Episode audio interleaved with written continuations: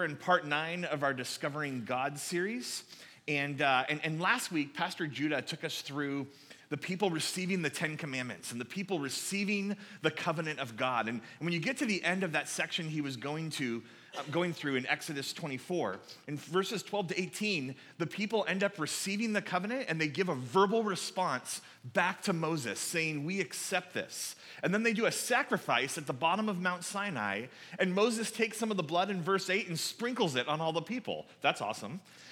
And now they're fully restored and brought into covenant. And then Moses goes up on the mountain of God so that God can give him the instructions in full, and God's gonna write those two tablets with his own finger. And it tells you that it starts with six days of just him being up on the mountain, and on the seventh day, God calls to Moses. But before God gives them the covenant, before God gives them the instructions and all those pieces, Israel gets something else. They get something better. And that's something so important for us to see because as Israel says yes to the covenant, they don't just get a whole list of laws, they don't just get a concept of how to live and rules. What do they get? They get the tabernacle. They get the dwelling of God. They get God's presence among them, that they can experience God in full among them. Now, this is something so important that we miss it. It takes up 50 chapters of the Torah Genesis, Exodus, Leviticus, Numbers, and Deuteronomy. 50 chapters. That's 20% of the Torah is all about the tabernacle. It's the longest speech that God gives in the entire Torah. So, this is something vital. This is something that you can't just cruise by because you're like, this is boring. I don't want to read this. The entire point of the covenant is that humanity can experience the presence of God. The entire purpose of the covenant is that humanity will experience the presence of God. And so this is the climax of the book of Exodus coming out of slavery so you can experience God. Because it's not just about coming out of something, it's about going into something. And so, what God's gonna be taking them into is how to come into and discover what they are saved into. And so, although we have almost seven chapters of content to go through today, because I always get the longest sections, we're gonna talk about a lot of it from 30,000 feet. But I just wanna establish kind of three things that kind of set the tone for everything that we're gonna talk about. So, here's the first one this is all about God dwelling in the midst of his people. It's all about God dwelling in the midst of his people. In Exodus 25 8, God says it very clearly. He says, Make me a holy place, and I will dwell and locate myself among them.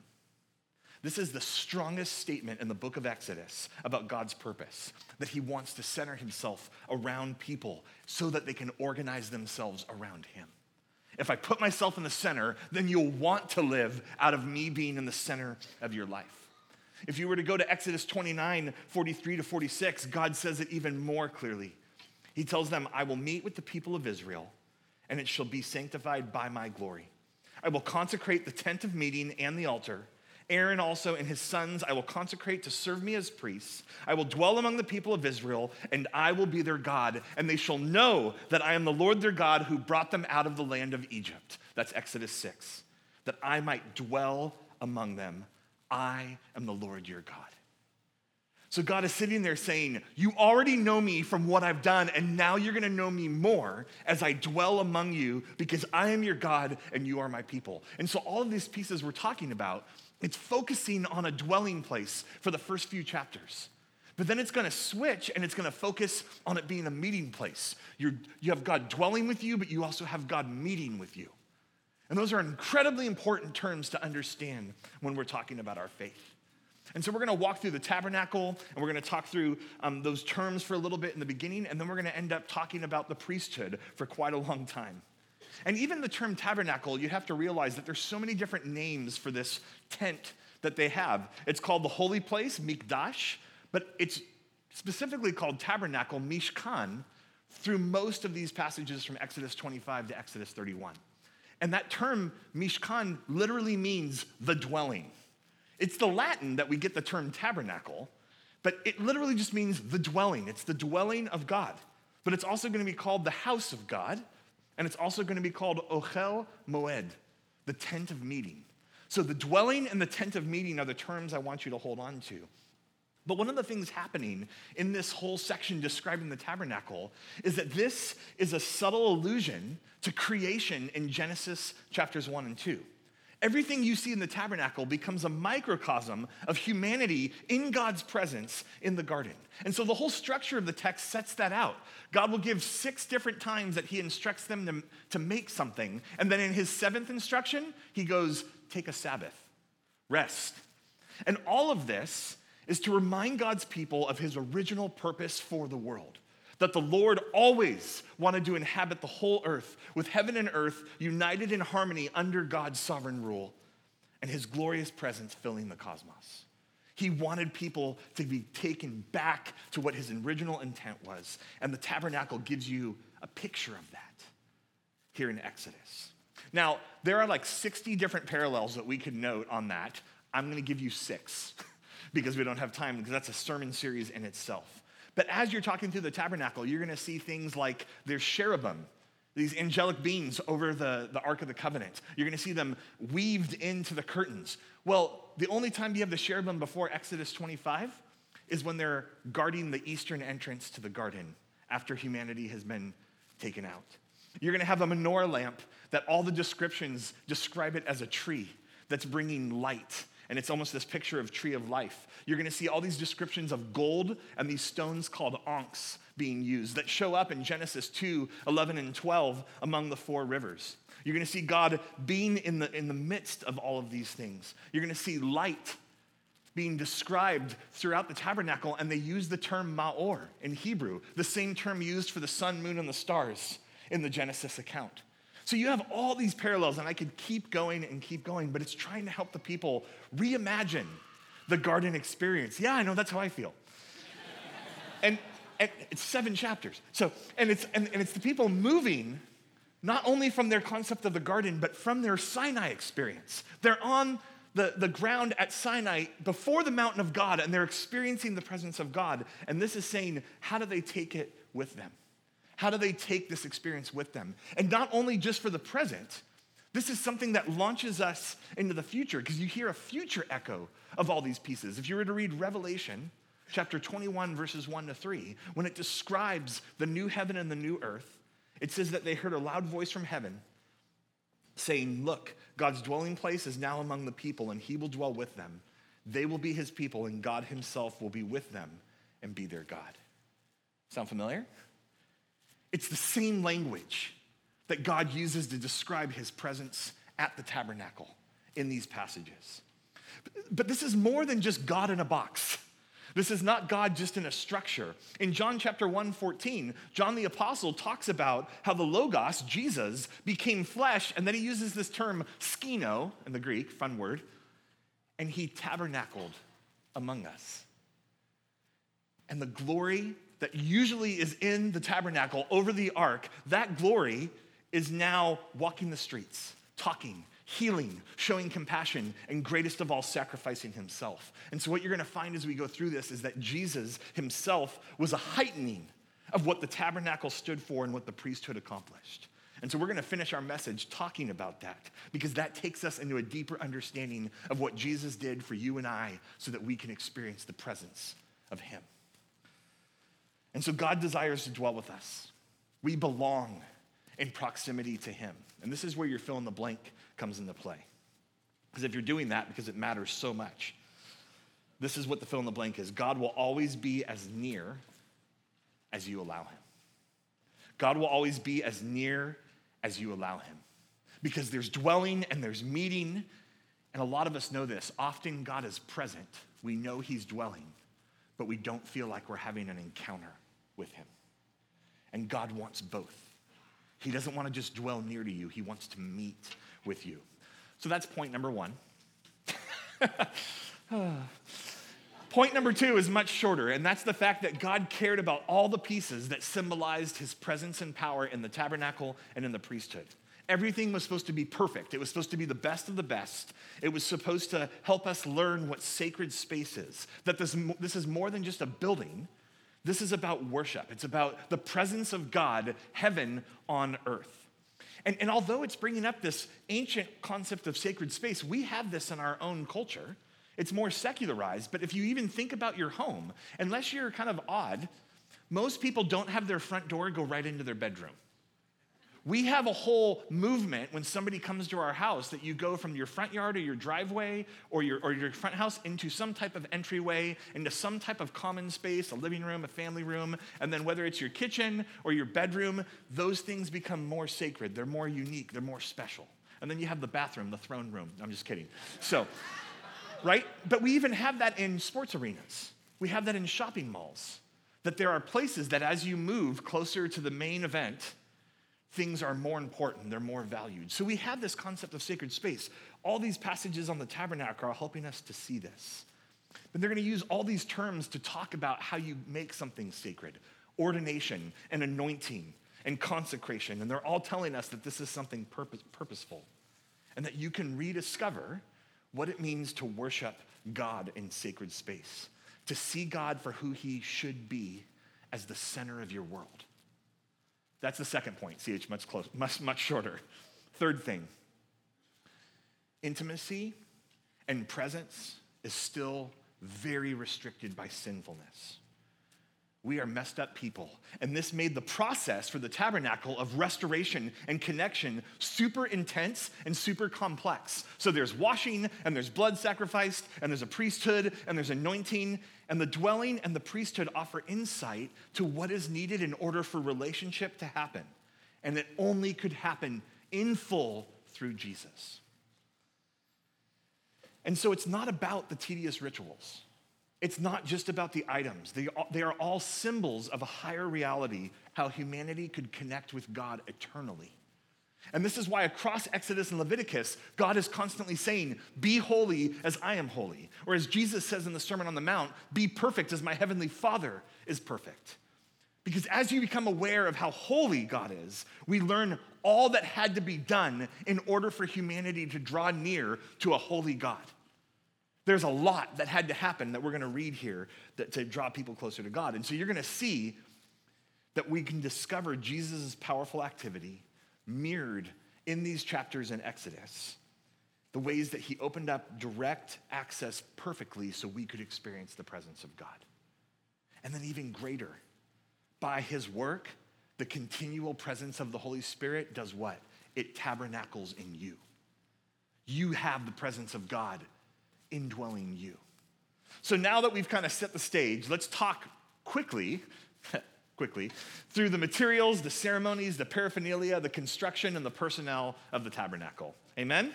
All right, so if you have your Bibles, open to Exodus chapter 25, verses 1 to 2. It's page 65 in the Bibles in the seat in front of you. And this is what it starts with. And we're not going to be reading all the text, but there's certain texts we're going to read. It says, The Lord said to Moses, Speak to the people of Israel that they take from me a contribution. From every man whose heart moves him, you shall receive the contribution for me. So before they start building, they need all the goods to build. And so God tells them that they need to bring a contribution or an offering for the making of everything. Why? Because they're at the bottom of a mountain that's not near a trade route, and they need to take out of their own supplies all the stuff to make everything God's gonna describe. Now, why does God ask them? Because we know from the text of Exodus that God can work with the natural elements and he can make manhu, bread, come from heaven. He can have quail show up. He can have gold just spit out of the mountain. Why does he do this? Because the gift of experiencing self sacrifice and direct involvement for the sake of encounter is always worth much more. When you have to give of yourself, of something of yourself, to be a part, you are invested. You care about this. And so then it lists all the items in verses three to seven metals and fabrics and skins and gems and oils and wood. And again, you have to remind yourself of what happened when they left Egypt. When they left Egypt, the text tells you that they pillaged the Egyptians. The Egyptians are giving them gold and gems and clothing and linen. And you have to think about this. It's been three months, and they are traveling through the wilderness, running out of food, running out of water, but they have wagons of gold and rubies and linens. It's like that Spaceballs scene where they're carrying on the mount on that planet all the luggage of the princess, and they're like, why are we taking this? Do you realize that it was not for them? They brought it all so that it could be used for God's dwelling place. It was, what are you going to do with gold in the wilderness? right? It's for God's place. So, if you were to jump ahead to uh, chapter 31,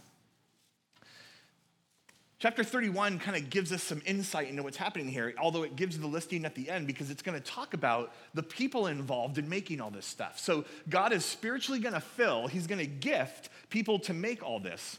Verses 3 to 5 say, says that He filled with ability and intelligence, with knowledge and all craftsmanship, to devise artistic designs to work in gold, silver, and bronze, in cutting stones for setting, in carving wood, to work in every craft that there was two guys, Bezalel and Oholiab, and a whole score of other artists, like Judith over here, she should have been in that list, that were going to be used to craft everything that God was going to instruct. And you have to remember, he is a created, gifted quality creator. He created everything in this world. And so when God gives his spirit to do that, they could truly construct and fabricate and have the wisdom to assess and inform the quality of what's going to go into God's place. It's interesting, it's the same exact words that you find in Proverbs 3 19 to 20, those four descriptors of how God creates the universe. He gives that skill to these two guys whose names mean in the shadow of El and the Father is the tent. Very interesting. Now, if you were to move to ver- go back to chapter 25, we're all over the place. And if you were to go to verse 9, and this also comes up in chapter 26 and chapter 27, Moses is going to repeatedly be told, See that you make everything according to the pattern that was shown to you on the mountain. That when God tells Moses about this, there's more happening than just telling. God's going to give him a vision. The, the visual terminology is going to be used. It's this Hebrew word tabnit. And scholars actually wrestle with this because they don't know if he's seen some kind of like archaeological, or not archaeological, architectural design and schematic that God's like, here, let me show you this. And it's like Iron Man with holographic, you know, like he's moving stuff around. Or if he has seen a glimpse of the heavenly tabernacle itself, that he has seen the tabernacle in heaven or if he's seen like a forward vision of the final product of what it looks like. And whether he saw any of this, Moses is getting some type of download. Now, the book of Hebrews, chapter 8, verse 5, mentions this, and it reasserts it. It says, These things serve as a copy and a shadow of heavenly things. For when Moses was about to erect the tent, he was instructed by God, saying, See that you make everything according to the pattern that was shown to you on the mountain. But even more, if you were to jump to the book of Revelation, chapter 11, there's a moment, really briefly, where it says that heaven opened up and God's temple in heaven was opened and the Ark of the Covenant was seen within his temple. And it's giving you a picture of that heavenly realm. Now, all of this is to remind us that the tabernacle is not an exact rep- representation of what's in heaven, it's a symbolic, earthly reflection that with our human limitation gives us a chance to experience and encounter the presence of God. And so now let's talk about what's in those items. Let's talk about what's in the whole tabernacle. And so as we go into all these, it's a good question to ask with each item what does this tell me about God and how he deals with his people. And the guys in the back are going to put a picture up on the screen that will help you kind of visualize what some of these things look like. So the first thing we're going to talk about is what's in that back room, chapter 25, verses 10 to 22, the Ark of the Covenant. This wooden box that's overlaid with gold, and it has this mercy seat on top. It's the only furnishing in the Holy of Holies, in that back room. And before you even get a layout of this tabernacle, we see this as the center of gravity for everything that's going on. Why? Because this links God's dwelling place with its earthly, his heavenly dwelling with its earthly counterpart. I like what Robert uh, Longacre says. He says, This was the item that symbolized God's presence. It is the living heart of the whole dwelling and entails the construction of all that accompanies it. Well, inside this box, God tells them, You're going to put the Ten Commandments. You're going to put the 10, the testimony, the Decalogue. The covenant that we have is going to be in this box. And the box is not, not that large in size. Now, we know there's other items in the box, but we're not going to talk about those right now. This, this ark is not very large, but if you read the descriptions, which we're not going to read together, it's all overlaid with gold.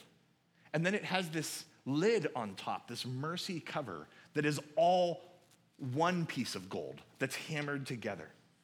And it's got molding on the side and molding on the feet and rings to put poles in on the side to carry it. Well, the text actually takes a little bit more time to talk about that lid, what they call the mercy seat or the mercy cover. In Hebrew, it's called the kaparet. And the reason why it's called that is because it's an atonement seat, it's a mercy seat. And when we talk about atonement or mercy, you have to clarify what that means. This whole lid recognizes or represents the process of causing people to become allies in relationship with God. That you are no longer an enemy, you are family. So atonement turns aside God's wrath. It turns aside the way God should deal with us because of sin. And it says, we're right. We're good. We are not at, at odds. We are not in hostility. You and I are together. And it represented the fact that God is arranging this from his presence because that's what's going to be above the Ark of the Covenant. And it describes these two angelic heavenly creatures, the cherubim, that are hammered in gold above it, and their wings stretch out to cover over the top, and they overshadow the cover, in a sense, protecting the cover, but also bearing God's throne. Because what's going to happen is as you read the rest of the Hebrew Bible, you're going to see visions where these cherubim show up and they are carrying God's presence. So these are supposed to represent the fact that they are kind of the bottom. And so this is not just the lid, but it's a place for God contacting earth. It's a place where God comes down. And this is why a lot of people call it the footstool. Because when kings would sit on their throne in the ancient world, they would always have a little mini seat right underneath their throne where they would set their feet because the king's feet should not have to touch the ground when he's on his throne. The ark serves as the footstool, it's, your, it's the closest access that the people get to the presence of God. But verse 22 is actually telling you what all of this is about.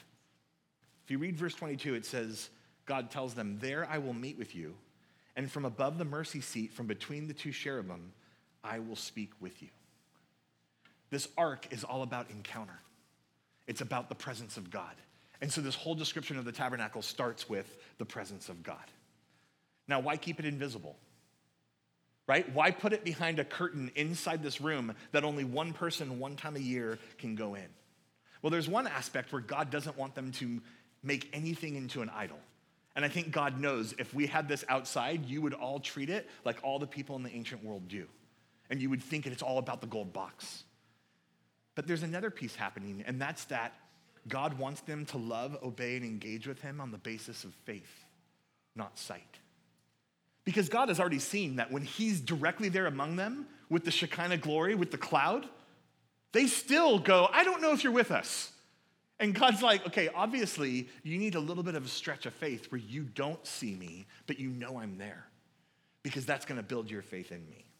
All right, let's speed up now. You're like, you're not already going fast? Like, I'm, let's speed up and talk about some of the other furniture, because in that front room, the holy place, you're going to now have other items that are normally inside tents. One of them in verses 30, 23 to 30 of chapter 25 is the table of showbread, where they have the bread of the presence that's set before them continually. Leviticus 24 expands on this, but what this is simply doing is symbolizing that continually God is there with them, just like Israel in a tent, and they are always in covenant meal with him.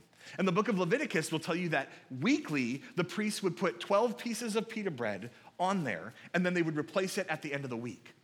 This is different than what happened in the ancient world, where other people would worship their gods and they would put food before their idols every day and then come and take it away because they would go, Our God ate it.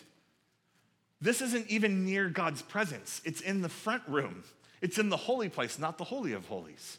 And they would replace it weekly because the symbol is just to remind the people that God is constantly present. And they could see that from outside when the tent, the outer veil was open, the people could see inside the bread. And every time the priests came in, they could see the bread. And it was to remind them that God is there and they are in covenant meal with him. And then there's another item in there, the menorah, the golden lampstand. Verses 31 to 40 describe it. It's a pretty hardy lampstand because it is made of a full talent of gold. That's 75 pounds. I'm glad I did not have to carry that. And this, this menorah has seven different kind of branches coming out with cups or holders that are almond blossoms that are there to put out light. The oil from the lamps would put out light. And all of this is to represent that God is home. Because if you're in a tent in the daytime or at night, you would have your oil lamp going. And now God has seven, because it's a number of fullness. And those, those lights are going, and it's this warm glow to remind you that God is home. And when you think about this tabernacle sitting at the center of the people of Israel, And at nighttime, not just one little oil lamp in your tent, but seven large, thick cups of oil with light. The tabernacle is the brightest tent in the entire camp. And everybody can always look to it and go, Our God's with us. Our God's with us. Our God is present. And, and so it hearkens to this presence of God being there, but it also being shaped in all the descriptions, if you read it, being like the branches of a tree. It represents like the tree of life, an olive or an almond tree, which is a reminder that God is watching, that God brings new life, that God provides. And if you read verse 37, it tells us that the lamp will be set up to give life, light to the space in front of it. The lamp is not oriented towards God because God's like, it's really dark in here and I need to be able to see. No, he puts it so that the people coming in to serve can see. It's for humanity, again, so that they can recognize it. Now, to speed up even more, you get into chapter 26, and it's going to describe the frames, the outer curtains, the internal curtains, the bases, the bars, all these different things. And it's going to tell us about the colors, which are important, but we can't talk about it long. The blue, purple, and scarlet are royal, but they're also supposed to represent the color of the sky because of that Genesis creation connection. But it's really going to give us a description of the breakup of the rooms that there's the first room, the holy place, the HaKodesh, and then the Holy of Holies, that smaller room with the Ark of, Ark of the Covenant, that is the Kodesh HaKodashim. Now, verses 31 to 34 of chapter 36 will tell us about that veil, that curtain that's there from the holy place to the Holy of Holies. We're not going to say a lot about it, but it tells you in verse 33 that they're supposed to bring the ark in there within the veil, and the veil shall separate you from the holy place, for, will separate you for you, sorry, and the veil shall separate for you the holy place from the most holy. You shall put the mercy seat on the ark of the testimony in the most holy place. And that curtain with those same colors of blue, purple, and scarlet is going to have cherubim weaved into it with gold filigree because again, they are guarding the entrance. And the way it describes it, it's one long single curtain that's almost 15 feet. A lot of us tend to think of the veil in the ta- temple or the tabernacle as something that you could walk through. No, it's one long curtain that even when the high priest would go in one time a year, he would have to go over all the way to the far side and creep around the curtain to get in. It's not direct access into the presence of God. Well, let's zoom out now and go outside. Chapter 27, verses 1 to 8, is going to describe, and we'll put a picture up in a moment that has this. It's going to describe the bronze altar that was for sacrifice and all the utensils that are used. And it's a reminder that something dies as a substitute so that I can live. That killing and cooking and sometimes eating would every day relearn the fact that I am atoned for, that God's wrath has been turned aside. Leviticus is going to describe this a lot, but all, in essence, what Exodus is trying to show is that all of this is slaughtered at God's house, cooked at God's house, in God's presence, so that God could continually receive their worship and maintain his relational presence with them. Now, for those of you that like barbecuing and grilling, this is a large grill. It's seven feet by seven feet. Okay? That's 56 square feet of cooking surface, just so you know and it's got a, a, bronze grating and network to hold, hold, the coals and the wood. But if you were actually to jump to chapter 29, verses 38 to 42, and you don't have to go there, it actually tells you what is brought every day. Because one of the biggest mistakes people make in understanding the Old Testament sacrificial system is they think every family, every day, was coming and bringing a sacrifice. And they go, how many animals are constantly being slaughtered if every family of a million people is that's not what happened. Three times a year, for certain festivals, whole families would bring stuff, and for certain sins, people would come and bring something. But there was two sacrifices that happened every day, no matter what. It was a lamb in the morning and a lamb at twilight. And that lamb would be sacrificed so that the priest could go in to the holy place and minister.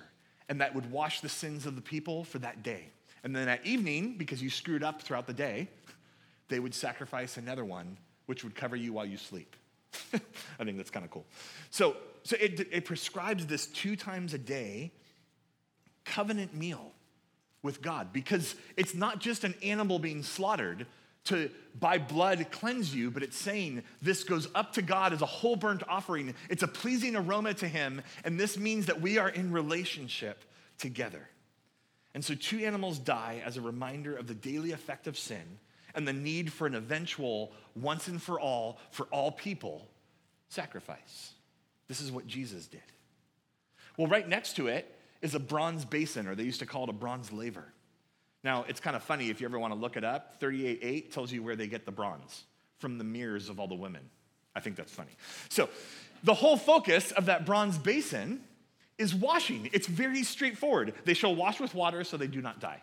It's like so straightforward because when they're approaching the altar, when they're approaching the tabernacle to go into the holy place, dirt always adulterates anything it touches, whether that's a surface, whether that's clothing. And so not only is it always reminding them that I have to remove everything, but they're dealing with animals. They're dealing with slaughtering of animals. So they have blood on them and they have to wash and cleanse themselves. Well, it zooms out even more, and now it describes that whole court of the tabernacle 150 feet long by, by 75 feet wide. And it describes that and the curtains. And really, when it describes this exterior fence, it's not because God's like, I don't like everyone coming into my property. It's so that no person inadvertently wanders into the holy place without being cleansed. Because what would happen is you would all be walking around on your cell phone and you would just walk right into the tent of meeting because you're not paying attention. And God knows that, and He knows that if somebody has sinned and they haven't been cleansed by sacrifice or washing, and they show up there, they're dead. And so it describes all of that, but all of this is an invitation into God's space. Come to my driveway, come to my yard. This is my space, it's my holy ground. And God delighted in group adoration at a single location with Him. To Him, that's a model of heaven, to have the people come and experience His presence. Well, this is where now the text transitions to talking about the high priest. And this is how we're going to finish our sermon. Chapter 27, verse 21 tells us that in the tent of meeting outside the veil that is before the testimony, Aaron and his sons shall tend it from evening to morning before the Lord. It shall be a statute forever to be observed. So, the last thing God puts in this whole tabernacle and this whole temple in the universe is humanity, just like creation. For God is present in his dwelling, but he knows that sin still separates people. And so, for communication's sake, for relation's sake, God appoints a priest to meet with him daily to facilitate relationship. Now, this is where it becomes so important. This is so essential because there's a book in the New Testament, it's called the book of Hebrews, that hinges and makes the high priesthood the main emphasis of the book. That Jesus Christ is the high priest. It says in Hebrews chapter 8, verses 1 to 2, we have such a high priest, one who is seated at the right hand of the throne of majesty in heaven, a minister in the holy places, in the true tabernacle that the Lord set up not man. And so we need to understand everything it tells us about the high priesthood because it connects to Jesus' sacrifice on the cross and it tells you why and how you are able to experience the presence of God by Jesus. So we'll connect this as we go. But let's talk quickly through the high priest's garments. So, chapter 8 tells you about their garments that the high priest's garments are for glory and for beauty in verse 2, and he's going to consecrate them. And everything the priest wore embodied the tabernacle. It was a way to connect with God. And so it uses the same linens, it uses the same colors, and he's doing the same actions to help people have this connection. And the duties and the, and the roles of the high priest required a greater holiness than all the other people around God's presence. The priest was not a butler he was not a servant. He was not someone going in to sweep up dirt in the holy place. He was not someone just going in and tending the oil in the lamps or making sure to put the bread out. This is a person that's going in, and over and over again, it will keep calling this the tent of meeting. He's going in to meet as a representative for all the people. He goes before the presence of God to orient communication with God. Well, in verse 4, it will tell you what he's wearing, and these things are important. It says that he wears a breastplate, an ephod, a robe, a coat of checker work, which is awesome, a turban, and a sash. And this is all apparel that signified authority, but it's also meant to be representation and also the ability for the priests to discern the will of God. And so in verses 6 to 14, it describes this ephod, which is this torso garment that really goes over the shoulders like a vest that goes over the shoulders and is tied around the waist. And it tells you in verse 9 that there's onyx stones on each side that are engraved with the names of the tribes of Israel, six on one shoulder and six on the other, so that the high priest represents all the people before the Lord. The breastplate has this square kind of fancy pocket that's 18 inches fold over, and it goes from armpit to waist. And it held on the front in verses 17 to 21 stones that represent each of the tribes of Israel. And then in the pouch that's kind of from the fold over are these two other stones called the Urim and the Thummim. And I know everybody here wants me to explain what those are, and I'm not going to today because it's one, complicated, and two, not agreed upon by most scholars. But somehow that's being used to discern God's will in certain situations. But look at verse 12 of chapter 28, and then we're going to jump to verse 29. What are these doing? They are stones of remembrance for the sons of Israel. And Aaron shall bear their names before the Lord. And verse 29 says, He shall bear the names of the son of, sons of Israel in the breastpiece of judgment on his heart. Okay, that's interesting. When he goes into the holy place to bring to them a regular remembrance before the Lord he holds the names of all the people over his heart on a breastpiece that is meant to represent judgment.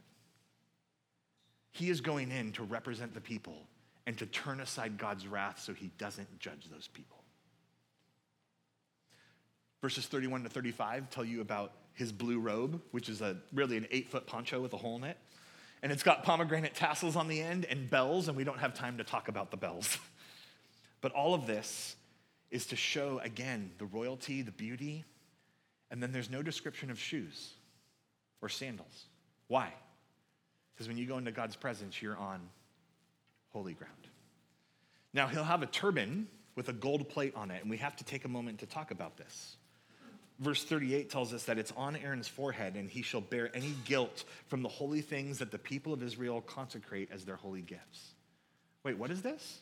The high priest bears the guilt of all their sacrifices and offerings. It shall regularly be on his forehead that they may be accepted before the Lord. So the high priest is a representative of the people, and he is the one that is turning aside God's wrath, atoning for them every time he goes in. And every time the people see his turban with this gold plate that says, Holy to the Lord, they're reminded that it's only by the high priest going into the holy place and going up to the altar of incense and communicating with God that their sacrifices have any power. We miss this in terms of how the whole system works. Now, chapter 29 is going to describe, and I'm not going to really tell you all this because we don't have time the process of consecrating and ordaining the priests to make everything in the tabernacle and the high priest and all of his clothing and all the people holy. It's about purity and it's about forgiveness. And there's going to be washing, and they're going to wear certain garments. They're going to be anointed with oil. They're going to kill a bull and two rams. Blood's being rubbed on your ears and your thumbs and your feet. It's funny. But all of it is to see that in order for the high priest to attain the holiness necessary to approach God, a lot has to happen so he can draw near to the presence of God. Now, this is where we have to talk about an item that was not described earlier on, and you have to ask why. Because chapter 30, verses 1 to 10, will tell you about one other piece of furniture in the holy place the altar of incense. A small little altar that they would come and put incense kind of perfume stuff on that you would set on fire, and it would put a pleasing aroma. And it tells us in verses 1 to 10 that the altar stands in front of the inner veil, and every morning and every evening, what did the high priest do? He would walk in and put the, the incense on there and light it. And at the end of the whole description of the altar of incense, it says, It is most holy to the Lord. Why? Because this is a tent of meeting. This is the way you encounter and communicate with God. And the incense facilitated a direct encounter because the, the smoke going up was supposed to represent the fragrant prayers, the words of the people, the words of the people that want to communicate with the God that's present among them. And the high priest is the one coming in and doing this. And when the high priest did this, This is the closest in the tabernacle you get to the presence of God outside the veil. One day a year, on the Day of Atonement, the priest would get to go in and put blood on the Ark of the Covenant to purify it for all sins, intentional and unintentional, across the year. But every other day, he would go to the altar of incense, which is seven feet away. Seven feet away from the Ark of the Covenant, but you have a veil in between. It's the closest that a singular person draws to the presence of God. But you have to remember what we talked about with the altar of sacrifice. Every morning, they would kill a lamb, and that blood, a whole burnt offering, would be put up. And then the high priest, because of the sacrifice, could now enter the holy place to go and offer up the altar of incense. And then every evening, when they would sacrifice the lamb, the high priest could now enter again to go and offer something at the altar of incense. The burning of the incense underscored the fact that an animal had to die so that the high priest could enter the room, so that he could communicate with God. Now we're almost done. And so you go, why does all this matter? Now, God's going to still give them instructions on the Sabbath right after this, because not only do they need sacred space, but they need sacred time. But it's also going to finish with God's finally going to give Moses the two tablets of the testimony. But why take such time to talk about the tabernacle and the priesthood? Well, it's because Jesus, as high priest, serves at a sanctuary that is far more superior than the one we just read about.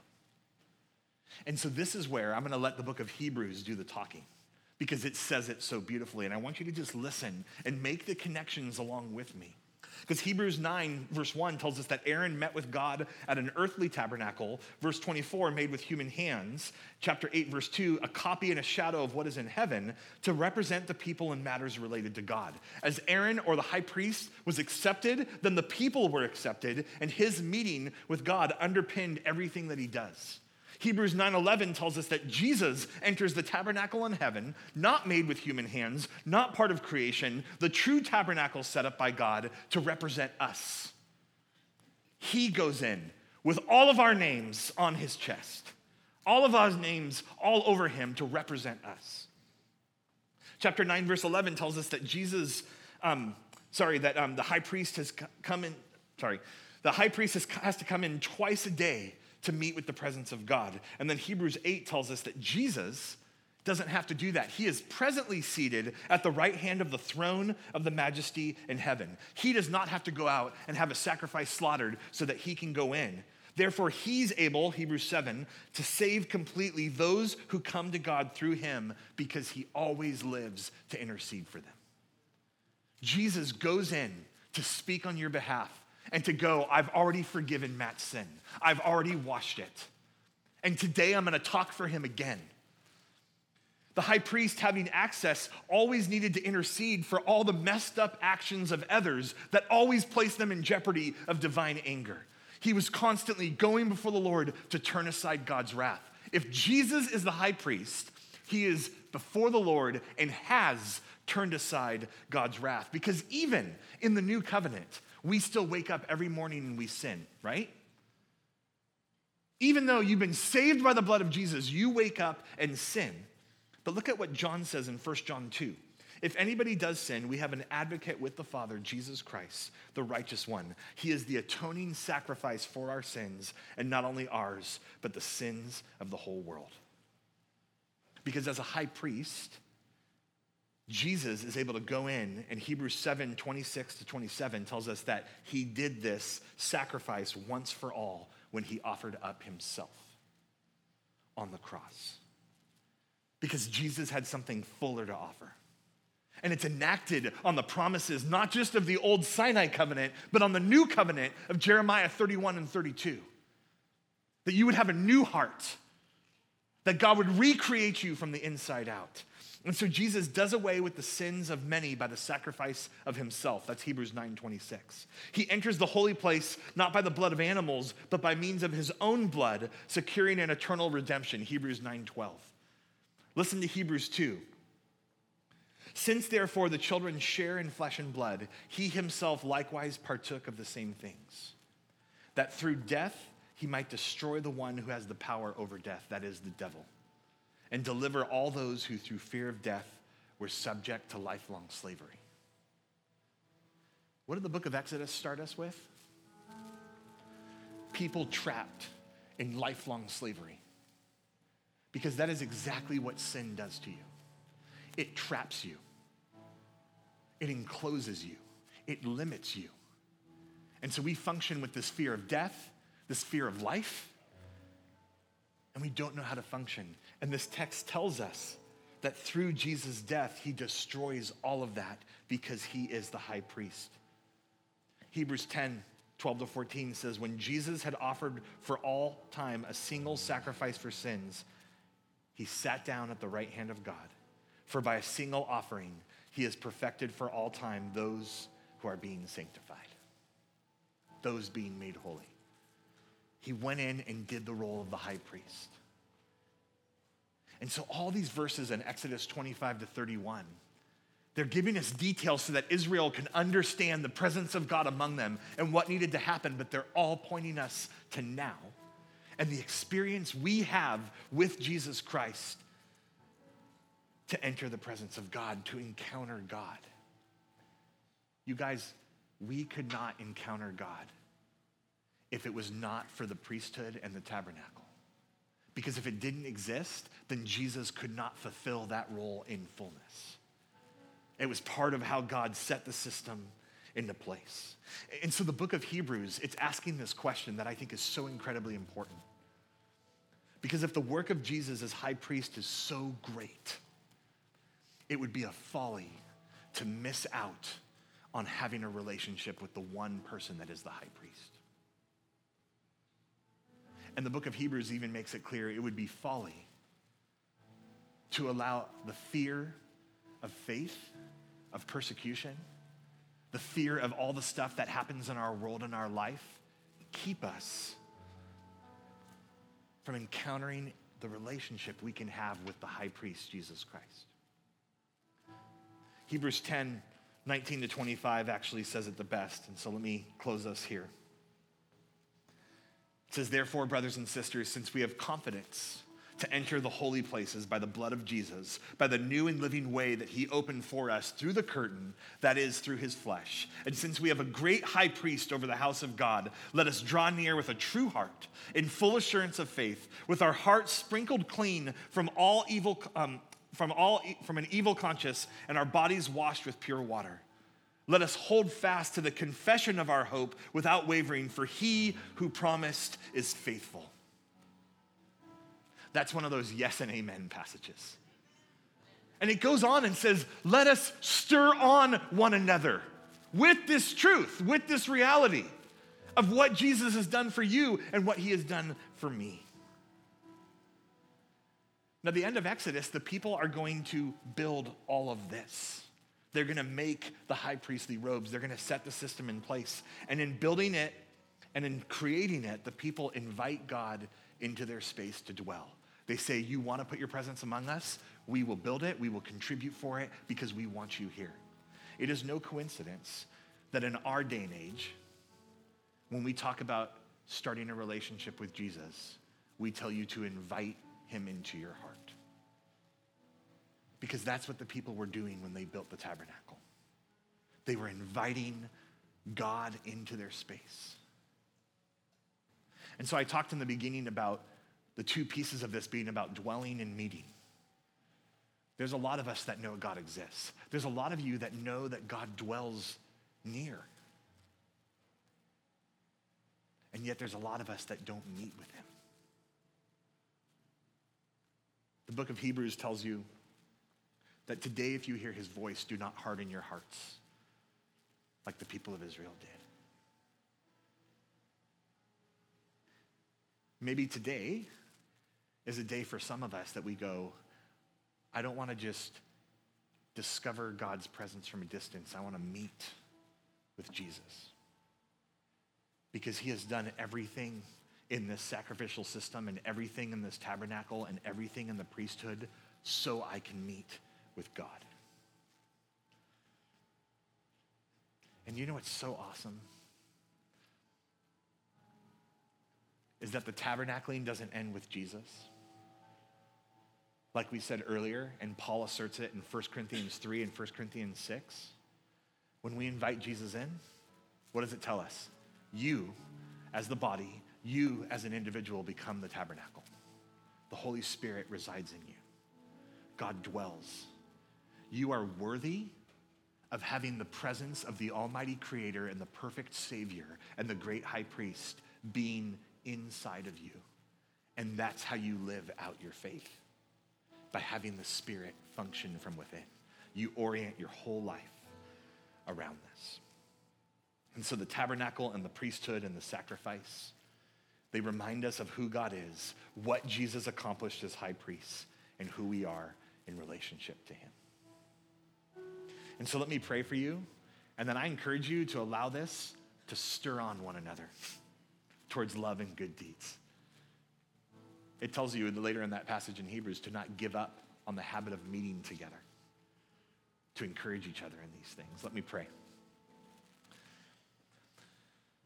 Father, you're an amazing God, and we cannot fathom all the details and intricacies of this tabernacle, the priesthood, the garments, the sacrificial system. Lord, all these pieces that the people of Exodus are experiencing for the first time, discovering what it means to have the presence of God among them and to have a person that represents their way to communicate and dwell near to the presence of God. Lord, we thank you that by your perfect purposes, Jesus is the perfect high priest who totally understands human temptation. But Lord, he was perfect. He did not need sacrifices to wash him clean because he became the once and for all sacrifice. And God, we want to encounter you in full. And there's some of us that we know you dwell near, but we have not met with you. And if there's people here, Lord, that they hear that and they know that, Lord, that they would come and talk with someone today because they can experience your presence now and it can change them from the inside out. And there's some of us that we know this, and your spirit right now is sparking inside of us. And God, you want us to now live that out.